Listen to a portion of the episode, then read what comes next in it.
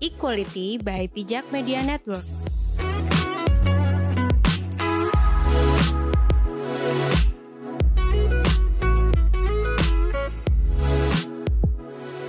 Halo, balik lagi bersama Dinda Safira di podcast Equality. Nah, kali ini aku khusus membahas tentang uh, kenapa sih perempuan seharusnya dan sebaiknya mandiri secara finansial. Nah, untuk mengimbangi pikiran-pikiranku ini nih, ada salah satu tamu yang mungkin dia agak kontra ya sama aku. Bisa kenalan dulu, Mas? Assalamualaikum warahmatullahi wabarakatuh. Waalaikumsalam. Pasti Ramadan harus pakai salam. Ya kenalin aku Dandi Idwal, panggilan Dandi. Hmm. Udah, Oh, udah. udah. Oke. Nah, sebenarnya sih eh, nggak cuma soal perempuan ya yang harus mandiri secara finansial, tapi juga laki-laki. Karena di zaman sekarang gitu loh, kalau misalnya kamu tidak mapan dalam dalam tanda kutip, ya kamu ujung-ujungnya bakal nyusahin orang lain dong. Loh sebentar, ini yang mandiri secara finansial perempuan apa laki-laki? Loh, harusnya dua-duanya. Loh, tapi tadi katanya awalnya perempuan. Loh, tapi kan perempuan tuh kebanyakan ketika dia sudah menikah, Ha-ha. dia tuh eh, apa ya? Dia tidak punya kuasa untuk eh, berpenghasilan sendiri. Ya, Karena misalnya nggak dibolehin kerja sama suaminya. eh, memang masih banyak yang kayak gitu sekarang. Ya, kali aja. Tapi kan kebanyakan kayak gitu. Iya sih, maksudnya eh, kalau melihat kebanyakan masih kayak gitu ya. kayaknya. Hmm. Tapi kayaknya bukan karena nggak dibolehin sih, karena emang kebutuhan gitu loh. Kebutuhan gimana maksudnya? Kebutuhan jadi eh, laki-lakinya yang kerja, terus misalnya perempuannya eh, butuh untuk ngurusin rumah gitu. Ya kalau berdasarkan kesepakatan bersama sih nggak apa-apa ya. Cuman lagi-lagi eh, istri itu sebaiknya ya punya backup. Karena nggak tahu kan nanti suaminya misalnya di PHK, amit-amit, terus nanti suaminya meninggal, terus kenapa-kenapa. Kalau misalnya nggak ada backup plan, ya gimana dong? Akhirnya kan nyusahin orang lain. Oh berarti ketika misalnya meskipun laki-lakinya yang sudah menafkahi keluarga itu, berarti perempuan juga harus memulai mencari penghasilan baru gitu. Iya, bukan berarti perempuan tuh pengen menyaingi laki-laki. Maksudnya kayak misalnya misalnya nih gajinya perempuan tuh oke udah menyaingi gitu loh, udah sama kayak suaminya itu bukan berarti eh, perempuan tuh pengen menyaingi laki-laki. Tapi ya kita tuh harus ada backup plan. Mana tahu ntar kalau kenapa-napa di tengah jalan kita nggak tahu ya kehidupan masa depan tuh gimana. Ya, tapi kalau udah merasa cukup sebenarnya nggak apa-apa ya. Maksudnya kalau keluarga itu. Dengan penghasilan si suaminya itu merasa udah cukup dan sepertinya aman-aman aja, aman aja ke depan gitu, Hmm. ya berarti nggak masalah ya perempuan tuh ya udah tetap di rumah aja mengurus rumah tangga, tidak perlu mencari eh, saluran nafkah lagi. Iya kalau misalkan ya balik lagi apakah itu berdasarkan kesepakatan bersama atau tidak kalau misalkan kesepakatan bersama ya udah nggak apa-apa karena kan kalau udah sepakat nih pasti udah tahu dong konsekuensinya gimana. Misalnya eh, aku nanti bakal nikah sama suamiku terus dia tidak apa dia menyarankan aku untuk di rumah aja biar ya udahlah biar suaminya aja yang nyari uang gitu. Cuman ya apa ya kalau misalnya udah kesepakatan harusnya nggak bakal ada dong drama-drama kayak wah aku tuh nggak pernah dinafkahi suamiku kayak gitu. Oh ya ya, tapi kalau misalnya yang nggak dibolehin bekerja itu emang nanti efeknya gimana sih? Misalnya kan berarti awalnya si ceweknya nih bekerja, ya kan? Berarti cowoknya juga bekerja. Tapi pas nikah, terus tiba-tiba si eh, ceweknya nggak dibolehin bekerja misalnya. Eh, memang nanti efeknya itu ke depan bagaimana? ya kalau mau realistis ya zaman sekarang itu nggak ada yang murah biaya Oh, perawatan mahal aja ya? mahal biaya persalinan terus nanti mau nyicil KPR terus nanti masih nyekolahin anak Oh, berarti mungkin yang biaya-biaya dandan dari penghasilan perempuannya sendiri gitu ya. Hmm. Soalnya aku memang punya pengalaman ya, bukan aku sih, cuman kayak orang tua aku, kayak mamahku gitu, dulu dia kerja, tapi semenjak nikah sama papaku, dia nggak dibolehin kerja dengan ya nggak tahu alasannya kenapa pokoknya nggak boleh kerja aja. Nah tapi uh, papaku tuh pensiunnya tuh kecepetan karena memang papaku tuh telat nikah. Jadi ketika papaku udah pensiun anak-anaknya tuh masih sekolah bukan udah gede gitu. Jadi kan lagi-lagi kayak berat gitu loh kalau misalnya mamaku nggak kerja. Mamaku kan nggak kerja nih pasti kan berat nih nyekolahin dua anak. Dan itu masih sekolah loh belum kuliah gitu. Jadi menurutku um, mau gimana pun perempuan itu harus punya backup plan. Meskipun kerja kan bisa di mana aja ya bisa di rumah bisa di working space ya. Yang penting kan perempuan itu harus punya backup dan dia niatnya memang untuk membantu keuangan lagi. Karena ke apa rumah tangga itu kan lagi-lagi soal dua individu bukan cuma satu individu aja.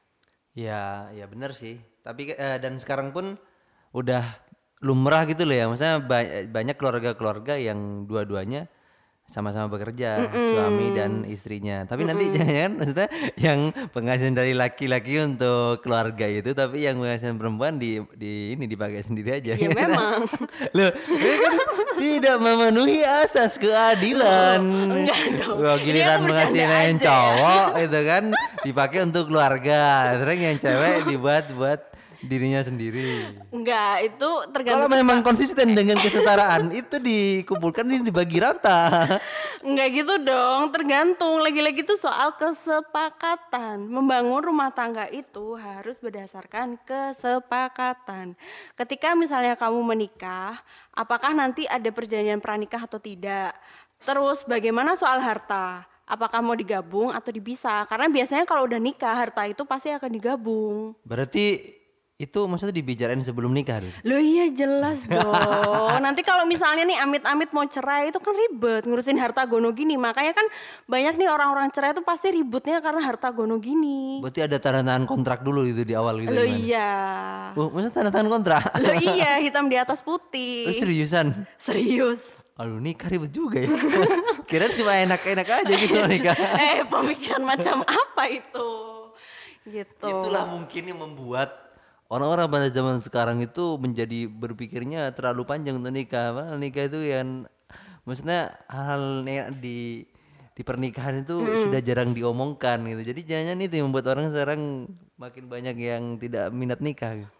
Ya itu tuh nggak tahu sih ya. Cuman kalau dari aku pribadi, aku pengennya kalau udah nikah ya aku tetap bisa kerja dengan uh, dengan maksud supaya aku bisa punya backup plan karena kan membangun rumah tangga itu nggak cuman urusan satu orang doang tapi dua orang dan itu harus bareng-bareng.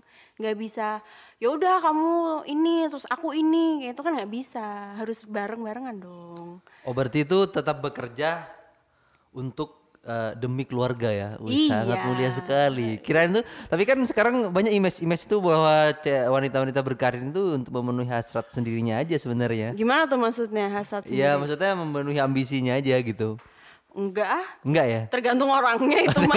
orangnya, Deng.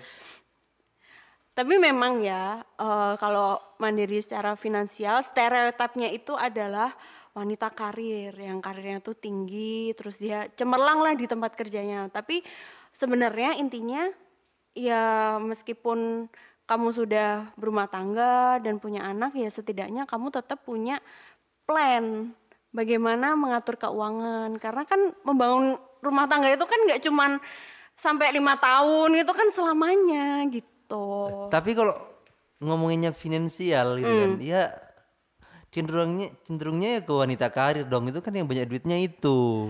Loh, wanita karir tuh yang mana dulu? Karena kan stereotipnya Memang pasti ada yang berapa wanita, wanita karir wanita karir ada berapa emang? Loh, kan bisa juga kerja di rumah. Zaman sekarang loh oh, kerja gitu di ya? rumah tuh bisa kerja remote. 4.0 ya. Hmm. Berarti ini ada istri 4.0. Apa sih? Enggak dong, karena zaman sekarang zaman sekarang eh diem dulu. zaman sekarang kalau mau misalnya alasan aduh, ntar nggak dibolehin suamiku kerja, ntar anakku gimana? Zaman sekarang tuh bisa kerja di rumah. Dan aku pengalaman pribadi ya, temanku itu ada yang udah punya anak, tapi dia tetap kerja dan dia nggak ada masalah tuh buat misalnya anaknya rewel aneh rewel gimana terus nanti nyusuinnya gimana karena ya ada daycare pertama terus daycare apa tuh Ya tempat penitipan anak. Lu anak dititipin. Loh iya dong, masa di rumah sendiri? Gimana nih orang tua hari ini ya? Anak kok dititipin? Loh, anak tuh diasuh, Ibu. Enggak, karena kan kedua orang tuanya bekerja. Nah, nanti jam misalnya kayak temanku nih jam 3 atau jam 4 dia balik ke daycare ngam, apa jemput anaknya gitu. Terus Berarti dia dari pagi anaknya dititipin. Iya. Terus sore diambil. Iya. Wah, ini menelantarkan anak. Nih. enggak dong. Itu kan karena memang kebutuhan dan tidak punya asisten rumah tangga. Eh, itu sama siapa gitu dia berarti seharian? Maksudnya? Seharian tuh bayinya sama siapa? Ya sama pengasuh dong, pengasuh di daycare-nya. Oh, ada maksudnya ada yang ngasuh. Hmm. Oh, berarti tidak tidak ditelantarkan berarti. ya enggak dong kali. Terus kalau misalnya kayak misalnya ibu menyusui nih kadang kan harus deket tuh sama anaknya. Nanti kan kalau misalnya anaknya pengen apa pengen nyusu gitu gimana? Nah zaman sekarang tuh ada ya namanya apa ya alat buat itu loh buat nampung asi gitu loh. Nah soalnya teman-temanku di kantor juga kayak gitu. Se ini temanya fina- finansial apa Oh iya. mengasuh anak Oh iya, sih? oh iya. Tapi masalahnya kan gini, maksudnya kalau perempuan-perempuan eh, yang memutuskan tetap bekerja meskipun dia udah menikah dan punya anak, pasti kan ada eh, problem-problem sendiri tuh misalnya gimana nanti anakku, terus nanti kalau misalnya dia rewel gimana, itu tuh naluri apa naluri ya. Oh, maksudnya maksudmu ini kalau perempuan itu mau bekerja setelah menikah itu tidak perlu khawatir karena hari ini Iya. ada daycare. Betul. Ini iklan berarti. Enggak dong. Maksudnya tuh zaman sekarang tuh sudah dipermudah dengan banyak hal gitu. Oh ya, terus eh, kenapa kalau aku sendiri memutuskan untuk mandiri secara finansial, tapi ini berdasarkan individu ya, bukan soal laki-laki atau perempuan. Eh, karena kalau aku pribadi eh sejak dulu itu aku memang apalagi aku anak pertama ya aku pasti mikir dong kalau misalnya orang tua aku keluar biaya terus buat aku misalnya aku les atau apa. Nah aku akhirnya memutuskan untuk wah nggak bisa gini nih. Apalagi aku tahu papaku itu udah pensiun sementara aku masih kuliah. Buat bayarin UKT aja itu udah mahal. Jadi aku mikir wah kalau misalnya aku masih minta uang jajan itu kan malah lebih memberatkan toh. Akhirnya aku aku berpikir nggak bisa kayak gini. Aku harus harus punya penghasilan sendiri supaya aku nggak minta-minta terus sama orang tua gitu Berarti zaman ini sebenarnya enak ya karena perempuan tuh sekarang udah terobsesi untuk mandiri secara finansial. Ini berarti laki-laki enak ya pekerjaannya bisa lebih ringan gak sih? Ih, pikirnya enak doang Gimana sih? Kan enggak, kalau di zaman-zaman dulu kan Hmm. yang bekerja laki-laki.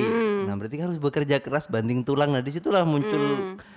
Eh, banting tulang untuk anak istri kan eh, historinya itu dari sana kan, Iya, kan laki-laki oke. bekerja gitu kan. Oke. Berarti ketika perempuan serang terobsesi untuk bekerja juga agar mandiri secara finansial, berarti laki-laki tidak perlu banting tulang untuk istri dan anak. banting Maksudnya tidak tulangnya untuk anak aja kan. di rumah aja gitu ongkang-ongkang kaki ya nggak gitu dong tetap harus bareng-bareng Oh iya kan bebannya udah dibagi berarti, dibagi dua. Lah iya, tapi bukan berarti dengan adanya kehadiran perempuan yang mandiri secara finansial itu kalian juga tetap apa tetap maksudnya tetap berusaha dong, jangan cuma nyepelein ah udah ada ada pasanganku nih yang udah ngebiayain ini. Lah iya bener kan?